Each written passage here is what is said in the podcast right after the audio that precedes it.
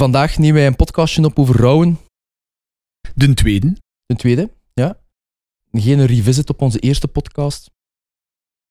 Ik zal daar een kort introotje bij doen. Bij wijze van traditie. Rouwen, een, eh, een complex thema. Waarbij ik zelf, ja, ook in de vorige podcast zei, ik weet niet hoe dat ik moet rouwen. En ik heb nog altijd een heel dubbel gevoel bij rouwen. Je kunt er misschien over hebben, misschien ook niet. Dat doet er nu niet zoveel toe. Maar ondanks het feit dat wij een veel bekeken en beluisterde podcast hebben over rouwen ergens twee jaar geleden, of zo, ik weet het niet meer, en een heel hoofdstuk hebben aan gewijd in ons boek, krijgen wij dagelijks vragingen, eh, sorry, vragen, opmerkingen, feedback binnen rond het thema rouwen. En vooral ook, wat ons verrast, nieuwe vragen. Waar dat wij nog niet over nagedacht hebben of nog niet hebben bij stilgestaan. Ja, inderdaad. Ik kan er tussenuit zeker een keer kijken wat de camera's rollen. Dat zou wel moeten kunnen, want Breaking the fourth wall again. Jeff is zo'n geslepen professional. Ja, dan toch. Voilà. Op podcast.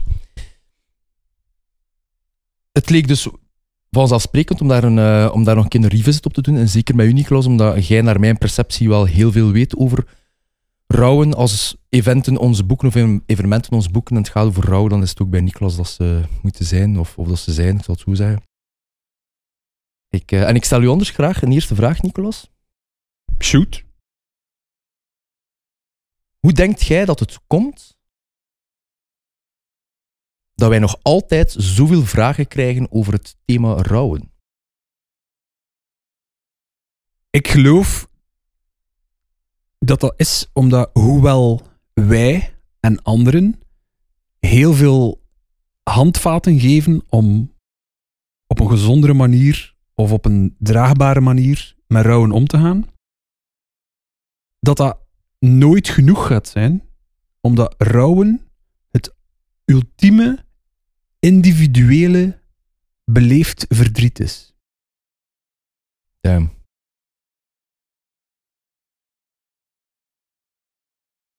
De reden dat ik dat zeg, is bijvoorbeeld binnen eenzelfde gezin, als er een verlies is. Stel, er komt een ouder te sterven.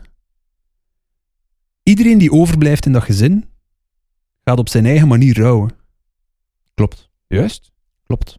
Dus ook al zou je op elkaar kunnen steunen, bij elkaar te raad kunnen gaan of elkaar kunnen helpen daarin, is het nog altijd de individuele belevenis. Stel, binnen datzelfde gezin komt er nog iemand te sterven, is er niet een handleiding plotseling door het vorige verlies die voor het volgende verlies gaat helpen. Dus er zijn misschien nieuwe vragen, andere vragen op dat moment. Wat dan natuurlijk ook direct representeert dat, dat er volgens ja, dat er geen juiste of een foute manier is van rouwen. Ik, ik geloof wel dat er heel veel ehm, structuur kan gegeven worden aan wat is er precies met mij aan het gebeuren, wat ben ik aan het voelen, eh, waarom ben ik aan het trouwen. Maar dat is eerder om een klein beetje richting te geven. Maar je kunt niet, volgens mij, vaste regels of manieren benoemen van hoe er moet gerouwd worden. Daar ga ik direct mee akkoord. Want als je door de geschiedenis heen kijkt, over culturen heen kijkt, dat is een klassieker dat ik altijd zeg op die manier. Kijk maar hoe dat er in Amerika gerouwd wordt, ten opzichte van in België gerouwd wordt. Wij neigen heel introvert zijn. Ik weet, ik weet zelf dat op begrafenissen dat er heel vaak kalmeerpillen worden geslikt, omdat er eigenlijk niet te veel emotie mag worden getoond.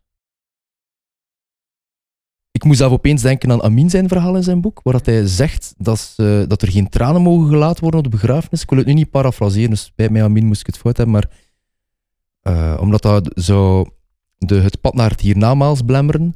Ik weet bijvoorbeeld, ben ik naar een begrafenis geweest uit een maat van mij, die familie, ik dacht in Congo had, waar ze net wel heel veel emoties laten zien, wat dat inderdaad maar opnieuw bewijst, er is geen eenzijdige handleiding op rouwen, denk ik. Absoluut. Omdat, eh, like dat zegt, cultureel of geografisch kan er heel veel veranderen. Ehm, naarmate hoe er wordt gerouwd. Bijvoorbeeld een, een, een, een uitvaart. Het moment van de begrafenis zelf neem nu in Japan, hoort het van in het wit gekleed te zijn. Terwijl wij bijvoorbeeld hier in Europa het juist nodig vinden van ja, zwarte te associëren met het kleur van rouwen. Ehm, je hebt een, een, een ander Aziatisch land, ik wil er vanaf zijn, waar het bijvoorbeeld een ritueel is om na x aantal tijd dat er iemand gestorven is, die nog eens op te graven, hoe, hoe, hard dat, dat ook kan klinken, om die met juwelen te versieren en nog eens ergens, ja, ik wil niet zeggen tentoon te zetten, maar deel te maken van dit was ons dorp of dit was ons, ons, onze tribe. Ik vind dat super mooi. Dat is raar om dat misschien bij ons te zien. Maar die mensen doen dat met de juiste insteek. Dat is hun manier van ook een eerbetoon te tonen aan een verlies. En te tonen van wij zijn die nog altijd niet vergeten. Het sterkste daarin vind ik dat wij mogen erbij stilstaan dat alle vormen van rouwen nog niet bestaan. Want iedereen heeft wel een andere manier van rouwen. En er zijn al manieren geweest die bijvoorbeeld voor mij niet zouden werken, of voor u niet zouden werken, of waar we zelfs niet zouden aan denken. Maar dat houdt ook in dat er iemand ooit gaat tegenover verlies staan en dat op zijn eigen unieke manier doen, die misschien voor hen perfect werkt. En daar op het moment wordt uitgevonden. En dan is die ook goed, dan werkt dat ook.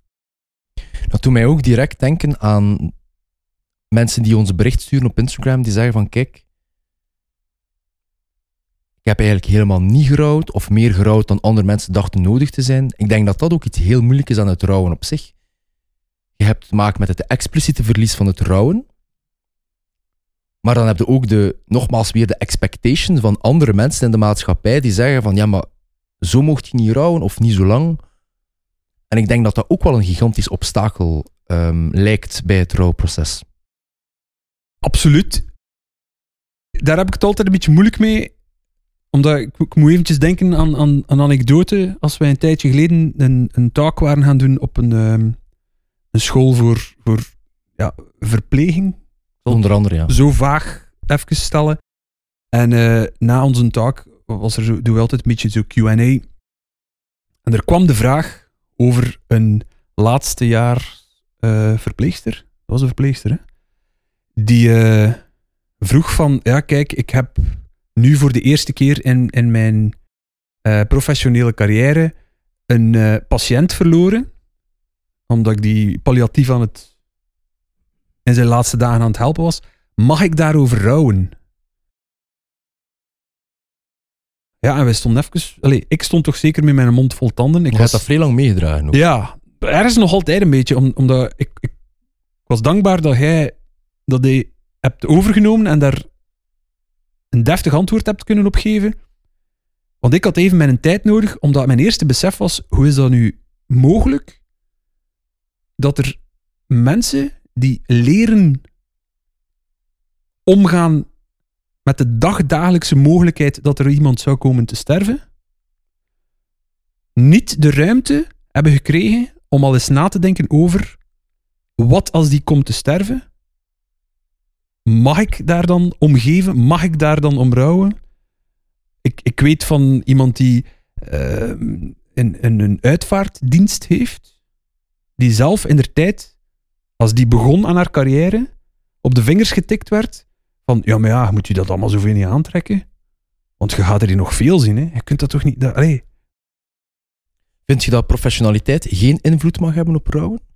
Jawel, ik vind wel dat professionaliteit invloed mag hebben op rouwen.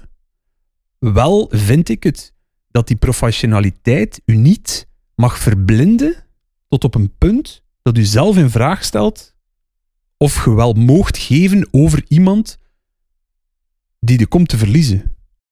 Om, om het heel nuchter te zeggen, ook al zou dat bijvoorbeeld een patiënt of een cliënt zijn.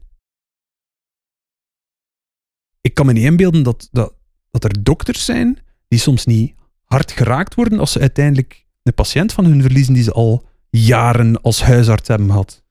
Juist? Dat lijkt me maar normaal. Ik schreef zelf ergens in, een stuk van ons boek, herinner ik mij,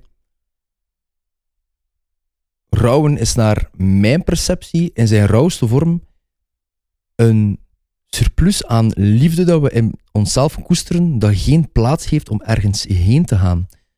Dus of dat hij dat nu professioneel bestempelt of persoonlijk bestempelt, het is een verlies en het is een liefde dat geen plaats heeft om heen te gaan. Dat kan over een professionele setting gaan, maar dat kan ook veel verder gaan dan dat, denk ik. Absoluut. Want dat brengt mij ook altijd op het, op het punt van, als er zo wordt gevraagd van, ja maar, zeiden daar nog, nog niet over? Of, of um, heb je het daar nu zo lastig mee als andere mensen dat gaan invullen? Een van de moeilijkste dingen om soms te horen, vind ik, als anderen het advies willen geven, en ik snap dat dat uit een goede uh, insteek komt, maar als ze gaan zeggen tegen iemand die aan het trouwen is, je moet dat loslaten. Nu, je moet niets voor mij. Als dat werkt voor u en je wilt het loslaten, by all means, doe maar. Maar ik geloof niet echt in dat loslaten. Ik geloof eerder in een, in een andere manier van verbinding vinden. Het is niet omdat er iemand gegaan is. Het is niet omdat je een verlies hebt, dat je dat volledig moet loslaten. Ik denk aan, aan alle verliezen die ik heb gehad in mijn leven. En dat is wat ik ook zei in de vorige podcast en zei in het boek. Dat is, als ik denk aan mezelf, ik ben niet goed in rouwen. En dat zou ik eigenlijk dankzij u dat ik dat weet. Precies of dat is iets waar ik goed hoef in te zijn. En wat is dat dan goed zijn in rouwen? Wat is dan slecht zijn in rouwen? Is dat dan iets waar, dat, waar dat we ook nog competitief moeten in zijn? En nog beter, is het goed zijn in rouwen niet disrespectful naar de, naar de mensen of zelfs de zaken die ik verloren ben? De mensen om wie ik rouw, zij verdienen het toch dat ik nog in mijn dagdagelijkse leven of voor de rest van mijn leven aan hen denk, dat ik hen herdenk. Want dat, daar draai je toch voor een groot deel ook over. Het herdenken van zij die we verloren hebben. Daar is toch ook niks mis mee. En de negatieve associatie die aan het rouwen op zich hangt, ik vind dat iets, iets jammer, want kijk, we hebben het er hier daarnet, we zijn er al twee uur over bezig nog voor deze podcast. Ben ik nu goed in rouwen, ben ik er slecht in? Geen idee of dat ik daar eigenlijk slecht in ben, maar op een zekere zin heb ik heel veel vrede met mijn rouwen genomen. Ik kijk daar soms heel neutraal naar. Ik, ik rouw elke dag nog altijd om verschillende zaken, om verschillende redenen, om verschillende mensen. En ik, ik zie dat soms als een soort van herdenkingsmoment binnen mezelf. En ik denk, als je dat in jezelf zou kunnen reframen als een...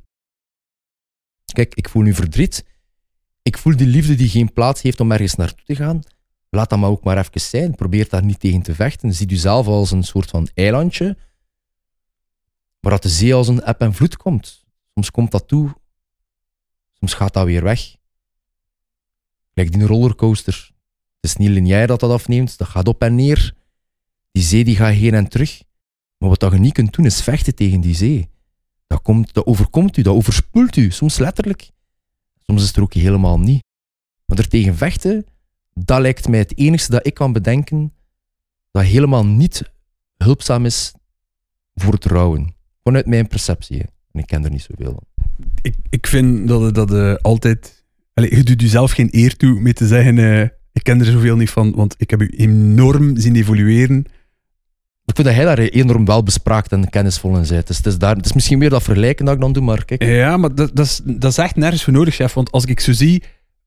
Uh, de eerste podcast die we daarover deden, was jij echt letterlijk die zei van... hoe, hoe, moet dat eigenlijk trouwen? En, en, ik weet niet goed of ik dat goed doe. Maar het feit dat jij zoveel nadenkt over wat dat inhoudt voor u, dat jij ook regelmatig probeert in de schoenen te zetten van anderen, zonder te oordelen, zonder te zeggen van, ja, voor mij is dat zo of zo, dus waarom doe je dat zo niet? Dat toont dat je zeer begaan bent met wat rouwen is. Niet alleen hoe jij rouwt, maar wat rouwen is. Kijk, in een van mijn misschien niet zo populaire punten voor sommigen, maar dat ik wel een belangrijke vind. We hadden het er net al aan, rouwen is geen wedstrijd. Hè? Um, je staat... Er is ook niks te winnen. Voilà, er is inderdaad niks te winnen, dus je hoeft niet beter te rouwen dan iemand anders. Dat werkt ook niet. Maar als je voelt slechter te rouwen dan anderen, moet je soms ook een keer eventjes in de andere hun schoenen gaan staan en is na te denken van hoe beleef ik dit en hoe ondergaan zij dat? Een concreet voorbeeld daarvan is voor mij, als jij, want je haalde daarnet ook aan verdriet, een concreet voorbeeld is, als je verdriet hebt over iemand die er verloren bent, en er komt u iemand te zeggen, maar alleen, je moet daar nu toch zoveel verdriet niet over hebben, want die zou u toch niet zo verdrietig willen zien. Dus dan spreken ze over de persoon die al gestorven is, die, die jij graag hebt gezien, die u graag heeft gezien, die u niet verdrietig zou willen zien doordat zij er niet meer zijn. Zijn mee tot daar? Ja, ja, ben zeker mee. En oké, ik snap dat dat goed bedoeld is, opnieuw een goede insteek van, allee, hij zou je toch niet zo verdrietig willen zien. Ik heb dat meermaals gehoord in meer, meerdere situaties. Wel kun je dat ook bekijken als, maar hij zou mij wel willen zien met al de liefde die ik nog heb voor hem. That's what that is. Exact, hè? Mm. Want dat is wat dat verdriet is. Dus aan zij die als advies soms zouden zeggen, maar moet jij zo verdrietig niet zijn, want hij of zij zou daar niet gelukkig van worden. Ik snap dat dat vanuit een goede plaats komt, maar dat is niet aan u om daarover te oordelen. Dat verdriet die aanwezig is, dat mag gevoeld worden, dat mag beleefd worden en dat moet echt ook gekaderd worden in waarom voel ik verdriet. Omdat ik geef, omdat ik mis, of wat dan ook dat is, het is uw verdriet. Right? Goed gezegd. Die oordelen waar dat je over spreekt, dat kadert voor mij in, een- in een bredere scope van rouwen moet zus, rouwen moet zo. Mensen hebben een oordeel over hoe dat iets wel of niet moet. Je ziet dat vaak in de media, je ziet dat vaak in onze DM's, in onze comments. Rouwen is heel duidelijk een taboe, terwijl iedereen sterft. Ik zie daar wel een beetje een paradox in. Kun jij er ergens je vinger op leggen waarom dat jij denkt dat rouwen nog zo'n taboe is? Ehm, omdat het. We gaan eerlijk zijn. Niemand wenst te rouwen. Daarmee wil ik zeggen, er is niks verkeerd met rouwen. Maar in een ideale wereld zouden nooit moeten rouwen. In een ideale wereld zouden nooit geconfronteerd moeten zijn met verlies. In een ideale wereld zou nooit niemand moeten sterven, maar dat bestaat niet. Hmm. Dat is gewoon hoe het leven al altijd is geweest. Zoals hij zegt, iedereen komt op een bepaald moment te sterven. Iedereen zal ooit iemand of iets verliezen. Juist. Mhm. Die taboe is er, volgens mij, omdat er nog heel veel letterlijk wordt gezegd. Ja, maar ja, we gaan daar niet over praten. Ja, ja. Of ik wil daar niet over praten. Mhm. Want het gaat oorspronkelijk gepaard met een onaangenaam gevoel. Iets die je niet wilt. Tot als je er letterlijk voor staat. Want zelfs mensen die weten van. Er gaat iemand komen te sterven. Het gaat gebeuren. Dat is ook al hard, zo het op voorhand rouwen. Maar toch tot op dat punt dat de persoon komt te sterven of dat er een verlies is, gaat het pas dat rouwen moeten omarmen voor wat dat is. Dus die een taboe is er puur omdat er niet wilde over praten. Hmm. Denk ik dan toch. Hè? Ja, ja, ik snap wat dat is echt. Ik snap wat dat is echt. Wel, als ik daar nog eventjes iets mag bijzetten. mhm.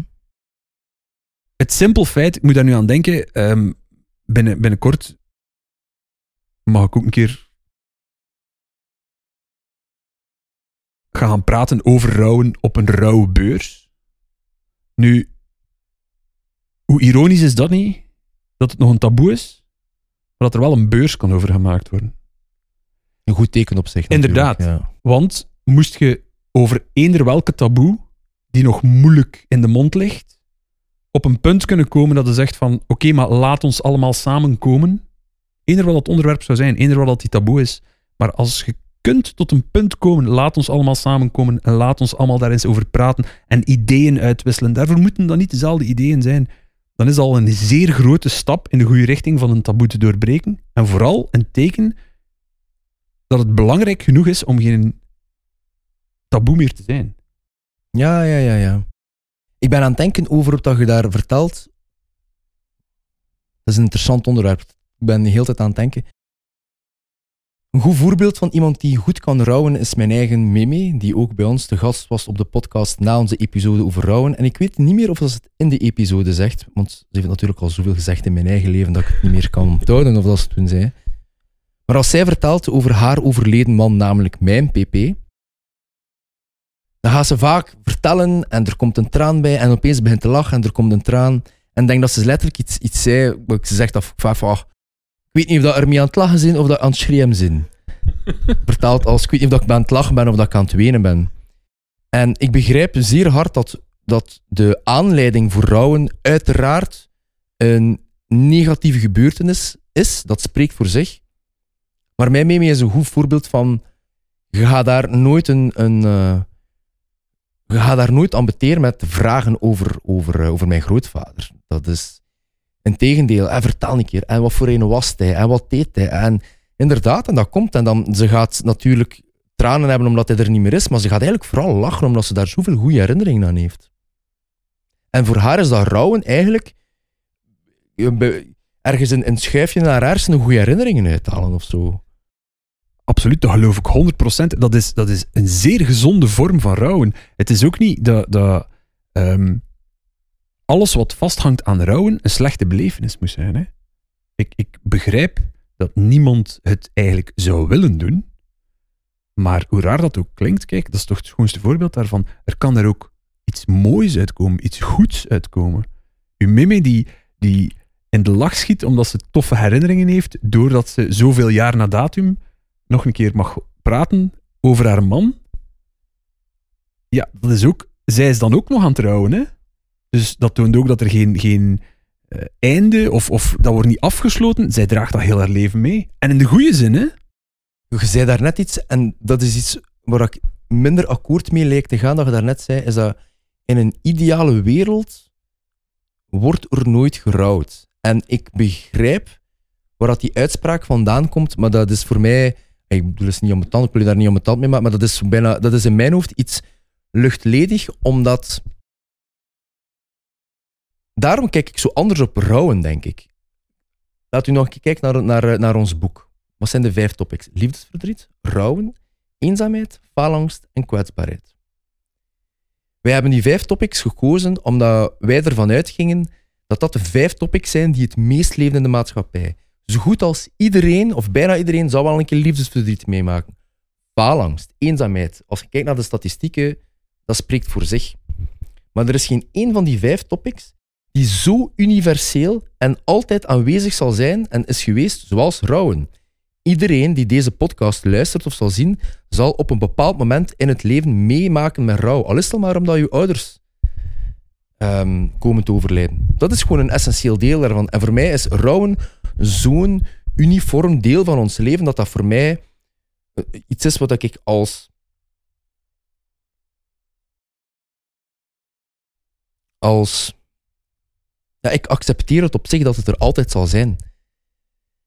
En ik denk, ik weet altijd niet of ik goed ben in rouwen of niet, en het doet er ook niet toe, omdat ik heb daar een andere kijk op. Ik heb een andere kijk soms op het leven en, en, en ook op de dood op zich. Niet op een manier dat ik, dat ik voor jou als luisteraar wil zeggen dat dat, dat dat voor jou zo moet zijn, maar ik ben altijd geïnspireerd geweest door Socrates die zei zij die de dood vrezen, begrijpen het leven niet. Ik vind, ik vind mijn eigen daarin. Ik kan voor, voor u, Nicolas, of voor andere mensen niet uitmaken of dat, dat, of dat, dat is dat te heftig voor u. Maar denk maar aan de paradox van bijvoorbeeld dat we altijd maar het leven zouden willen verlengen. Of dat we geen leed meer willen in, mijn leven, in ons leven. Of idealiter nooit willen rouwen. Ik denk dat de aanwezigheid van rouw, of de potentiële aanwezigheid van rouw, betekenis geeft aan het leven.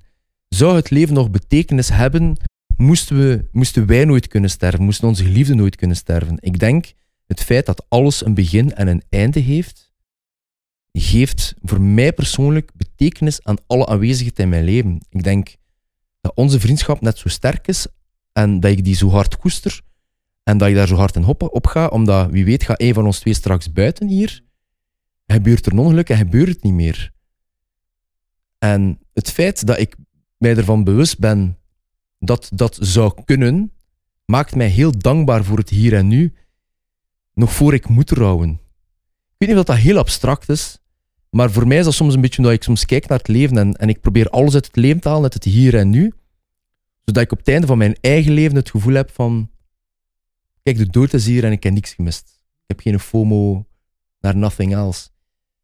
En soms kijk ik ook naar mijn relaties in het algemeen. En als, als ik dan rouw die mensen, wat dat nogmaals, ik zei het ook in de eerste podcast, ik heb voor mijn leeftijd al meer mensen verloren, denk ik, dan, ehm, dan de meeste mensen op mijn leeftijd. Kan ik soms neutraler kijken naar die zaken, omdat ik het leven beter lijkt te begrijpen vanuit mijn eigen perspectief. Het is misschien een beetje een sidetrack, maar ik ik vind dat nu niet de, de grootste sidetrack ever. Omdat ik echt ook wel geloof dat het accepteren van de dood ervoor zorgt dat je ook een vol leven gaat willen leven. ah, voilà. Juist? Eigenlijk moeten we leren sterven. Voilà. Dat neemt voor mij wel gewoon niet weg. Dat, kijk, ik zou bijvoorbeeld, ik meen dat bloedserie- bloedserieus, ik wil gerust 100 jaar worden. Echt waar. Maar ik leef super graag. Ik maak graag nieuwe ervaringen, leer nieuwe mensen kennen. Ik vind het fantastisch. Ik zou echt, ik heb al meermaals gezegd, ik wil gerust 100 jaar worden. Echt waar. Maar stel dat ik morgen kom te sterven. Het is oké. Ik heb een goed leven gehad. Ik heb echt een goed leven gehad. Hmm. Ik ga geen spijt hebben van niets. Ik ga niet zeggen van had ik maar nog dit of dat. Het is echt, het is niet erg. Wel begrijp ik nog altijd dat ik denk toch weinig mensen uitkijken naar te rouwen. Het accepteren van de dood is verstandig. Het leven van een vol leven is ook gezond. En uw bewustzijn van dat iedereen ooit wel een keer tot zijn einde komt, is ergens ook u goed op een gezonde manier voorbereiden op wat zou kunnen komen. Juist? Mhm. Als ik daarnet zei van in een ideale wereld zou niemand moeten rouwen, dat is omdat ik denk dat er niemand verlangt naar te rouwen. Exact, like dat er niemand zou verlangen naar liefdesverdriet of niemand zou verlangen naar, Ja, ja. Naar faalangst. Maar uit al die dingen is er wel altijd iets te halen. Ja, ja, ja. Ja, ja. hon- ja, dat ja. gewoon iets meer nuance nodig, als ik het eerst. Nee, nee, nee, maar ben zeer blij dat het dat dan zo aanhaalt, want die sidetrack zorgt er wel voor dat dat ook een zeer belangrijk punt is voor iedereen die ehm, een keer nadenkt over hoe moet ik rouwen of waarom ben ik zo of zo aan het rouwen. Het is ook iets mooi om tijdens dat proces het leven opnieuw te evalueren. Om eens op zo'n moment zowel naar het leven die gestopt is van de persoon waar je om rouwt te kijken en eens dat leven te evalueren. Puur voor jezelf? Niet, niet voor iemand anders. Je hebt geen publiek, het is puur voor jezelf. Maar ook op dat moment je eigen leven te evalueren. Want exact like dat ik nu zeg, ik zou graag 100 jaar worden. Maar stel dat ik morgen kom te sterven, heb ik een goed leven gehad. En ik leef zo, omdat bij elk verlies die er is geweest, heb ik die rekening al een keer gemaakt voor mezelf. En ben daar gelukkig mee. Ik ga daar nog een mottig schepje moeten bovenop doen, waar ik zeker wel iets op eh, een, pittige DM rond ga krijgen. Ik heb iets in mijn eigen hoofd en het is... Het is I stand by it, ook al is het niet altijd even leuk om te horen. Als ik in mijn eigen omgeving iets hoor van deze persoon krijgt kanker, is opeens gestorven, heeft opeens dit of dat, dan denk ik aan het Stoïcijns principe echt als een, als een reflex, memento mori. Herinnert er u aan dat jij geen uitzondering op de regel bent. Wij denken dat soms vaak. Wij denken. We zien alle dagen het nieuws iemand. Er, er is een weekendongeval gebeurd. Er is een dit en dat gebeurd. Er is een ongelukkig. Iets waar je niks aan verdiend hebt om, om, om het slachtoffer van te zijn. Het leven is niet eerlijk, right? En toch overkomt u dat. Ik denk op die momenten heel expliciet van memento mori. Ik denk op die moment van misschien ben ik wel de volgende. En ik ben daar, dat is niet om de pessimist uit te hangen, integendeel.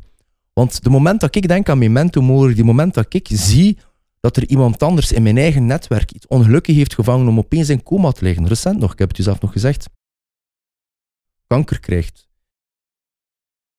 sterft, al het ongeluk dat er kan zijn, dan denk ik in mijn eigen van, amai, dat zou mij morgen wel een keer kunnen, laten, kunnen overkomen. Laat dat determineren wat ik vandaag doe.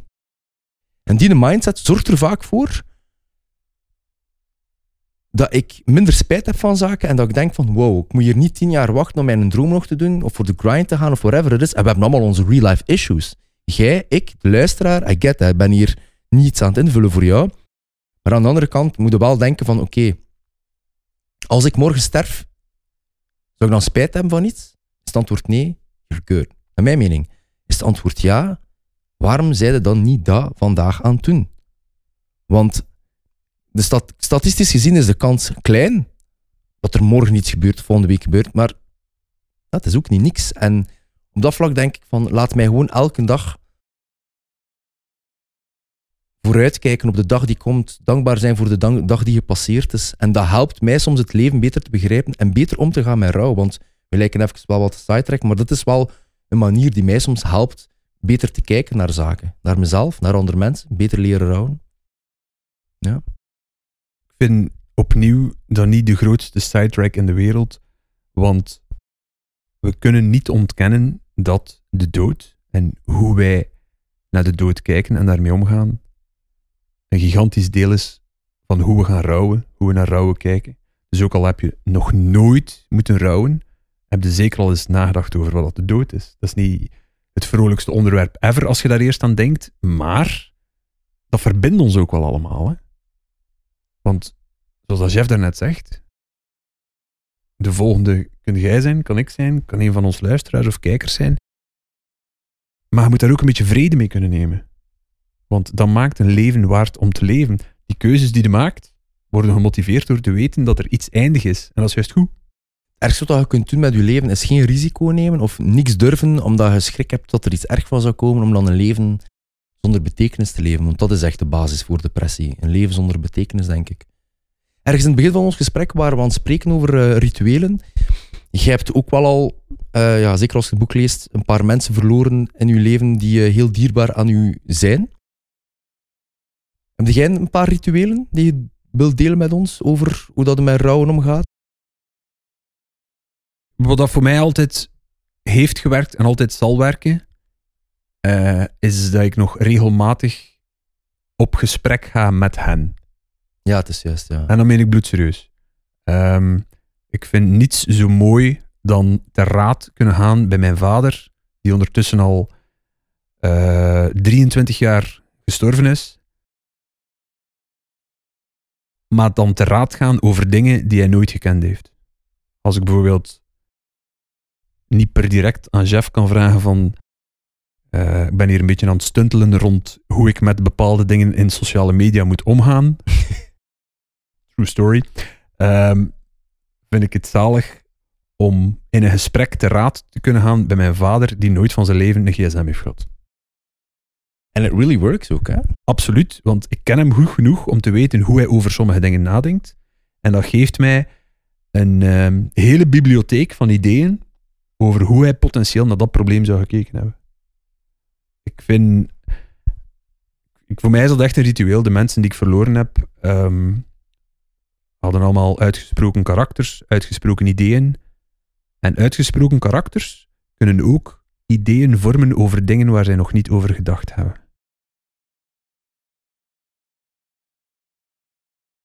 Ja, ik toch, ja, toch een keer moeten over nadenken.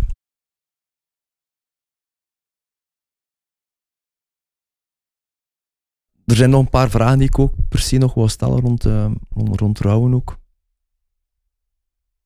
Ik zit nog met mijn gedachten bij het vorige, maar bon, daar denk ik dan wat verder over na, na de podcast. Wat, zijn, wat is volgens u een grote mythe rond trouwen? Um, voor mij, de, de, de grootste mythe rond rouwen, ik heb het daar juist al een beetje um, aangehaald, is dat er daar een, uh, een termijn op staat. Of dat je iets moet loslaten, of dat, dat het eindig is. Vooral dat het eindig is. Als, als mensen gaan zeggen van, oh, je moet daar gewoon door. Je raakt daar wel over. Dat is niet lineair, hè? Dat, is niet, dat is niet een rechtlijnig verhaal. Um, je hebt zo het idee van het duaal rouwen, hè? dus het, het omgaan met het eh, verlies of het verdriet, maar tegelijkertijd ook omgaan met de genezing en hoe het, hoe het zou kunnen beter gaan met je, gezonder gaan met je vind dat een ongelooflijke mythe om te zeggen: Ja, rouwen, je moet daardoor. Dat is een keer een periode. Ik ben zeker dat er mensen zijn die iemand jaren geleden al verloren hebben en daar een hele tijd niet meer aan denken. En er is daar niks verkeerd mee. En dan plotseling iets kruisen waardoor dan ze er opnieuw aan denken. Ehm, wat ik ook een zeer moeilijke vind, is de mythe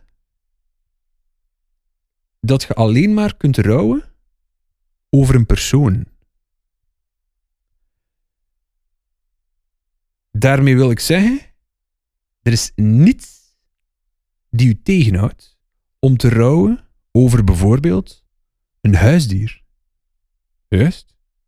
Het idee dat er iemand gaat gaan zeggen, hij moogt niet rouwen over het verlies van uw huisdier uit uw gezin, uit uw relatie die je daarmee had, omdat het geen levende mens is, maar het is wel een levend wezen. Sterker nog, ik vind zelfs dat we mogen kunnen rouwen over een fictief persoon.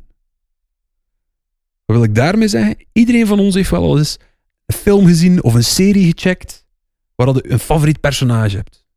En plotseling is dat personage dood. Het is niet echt, hè? Het is een film, het is een reeks, het is een acteur, die een acteur leeft nog. Bambi. Amai, too soon. Maar kijk, nee, zelfs dat, zelfs dat. Als mensen de eerste keer naar Bambi keken en de mama van Bambi is dood, ja, mogen dan niet verdrietig zijn? Mogen daar in dat moment niet over rouwen? Je mag zeggen, ja, maar ja, dat is maar een verhaaltje, hè. Niemand hoeft u te zeggen over wie of over wat dat je wel of niet mocht rouwen. Is dat een mens? Sure. Is dat een huisdier? Ook goed. Is dat een fictief persoon? Waarom ook niet? Is dat een materieel iets? Absoluut, absoluut. Je hebt mensen die bij wijze van spreken onder een auto kapot rijden en dat was onder een droomauto en die zijn daarover aan het rouwen. Of een erfstuk? Voilà. Of, of inderdaad een erfstuk verliezen. Het is niet omdat jij niet dat belangrijk vindt voor jezelf, dat u niet een keer in die schoenen kunt zetten en, en op hun plaats kunt komen.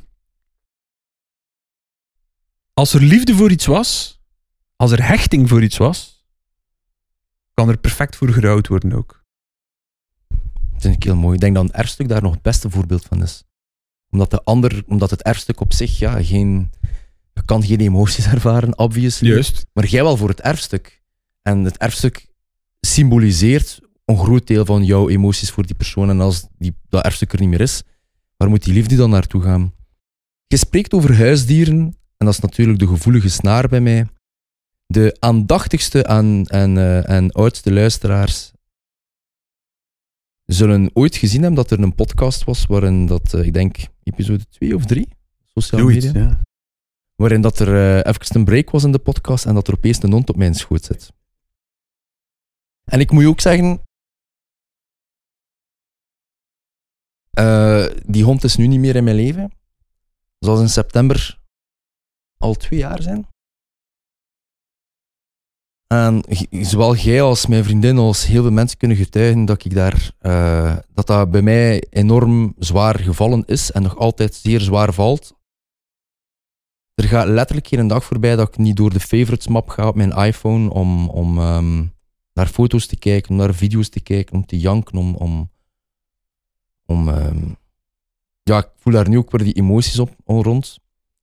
Mensen met huisdieren zullen dat relateren, mensen zonder huisdieren zullen misschien judgen, maar eh, then what are you doing on this podcast?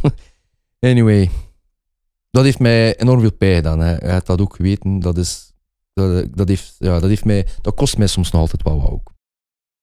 Nu, mijn punt is, wat mij het meest pijn heeft gedaan, is dat ik geen afscheid heb kunnen nemen. En ehm, het is niet de eerste keer in mijn leven dat ik geen afscheid heb kunnen nemen van iemand. En dat brengt mij ook één bij het punt afscheid nemen. Closure op een bepaalde manier is denk ik heel belangrijk bij het rouwproces. Maar helaas kunnen we daar heel vaak niet voor kiezen. Dus ehm, ik zou graag een keer, misschien nogal on the spot, maar ik zou graag een keer van u horen. Wat kunnen we doen als mens om te rouwen wanneer we geen afscheid hebben kunnen nemen? Voordat ik u daarop antwoord, ga ik u nog één stap voor zijn. Als je ooit twijfelt aan nog met iemand te praten, of nog een keer iemand te zien, en dat in een twijfel komt omdat je ruzie hebt met elkaar, of te lang elkaar niet meer hebt gezien, of uit elkaar zijt gegroeid, maar je denkt daar nog over, dan is het antwoord sowieso ja. Gaat daar nog een keer mee gaan praten. Gaat daar nog een keer naartoe. Stuurt hij nog een keer een berichtje. Want niets zo erg dan te denken dat te moeten doen, of te willen doen, nog beter, en die persoon komt te sterven. Want dat is closure die je nooit meer gaat kunnen hebben. Ik heb letterlijk het concrete voorbeeld gehad van uh, mijn vader en mijn zus. Die hadden ruzie met elkaar. Die waren niet meer on speaking terms. En mijn vader lag letterlijk op zijn sterfbed. De week dat mijn zus eindelijk terug met hem ging praten, is hij gestorven. Ze heeft dat nooit meer kunnen goed maken. Ze heeft dat heel haar leven meegedragen. En ik heb dat bij nog mensen zo gezien. Dus daar wil ik je gewoon even in voor zijn. Hoe je wel eventueel die closure kunt vinden als dat er nooit geweest is, geloof ik, is dan met de personen rond de persoon die gestorven is, zoals dat je mee doet, verhalen op te halen. Ze even terug in ons leven trekken. Even polsen bij elkaar. Wat weet jij over de persoon die er niet meer is, die ik niet weet? En in ruil krijg jij een verhaal van mij. Want dat gaat u op een manier terug een klein beetje dichter bij hen zetten, de momenten dat er niet waard, of de momenten dat het niet kon afsluiten. Nu, ik snap al dat dat moeilijker toepasbaar is op bijvoorbeeld hoe jij rouwt over Boyke. Juist. Maar dan denk ik aan, ik heb u zoveel keer intens zien genieten mee, Boyke. Mm. Ik heb zelfs letterlijk beelden voor mij dat ik u als een klein kind in een park zie spelen. Ja, ja, ja. met die, die kleine raket van een hond dat is. Windhond vandaar. Voilà, vandaar. Dat kunnen ze nooit meer afpakken, chef. Dat is waar. Dat kunnen ze nooit meer afpakken. En het mooiste daaraan is... Sorry dat ik u dat zo zeg. Het is niet uw keuze dat hij niet meer in uw leven is. Maar ergens hoop ik dat daar ook heel veel troost in vindt. Want dat wil zeggen dat nog Boyke, nog jij, ooit iets verkeerd hebt gedaan naar elkaar om elkaar te moeten verliezen. Dat is waar. Spijt mij dat ik het u zo zeg, kameraad. Mm. Maar dat kunnen ze u nooit afpakken. En er is nooit iemand die u tegengestelde kan zeggen. Dat is waar. Dat is waar. Ja. Daar denk ik ook vaak aan, maar ja. Uh, En weet je, dit hè, wat dat nu aan het doen zijt, wat dat nu met mij en met hen allemaal aan het delen zijt, dat is ook closure, vriend.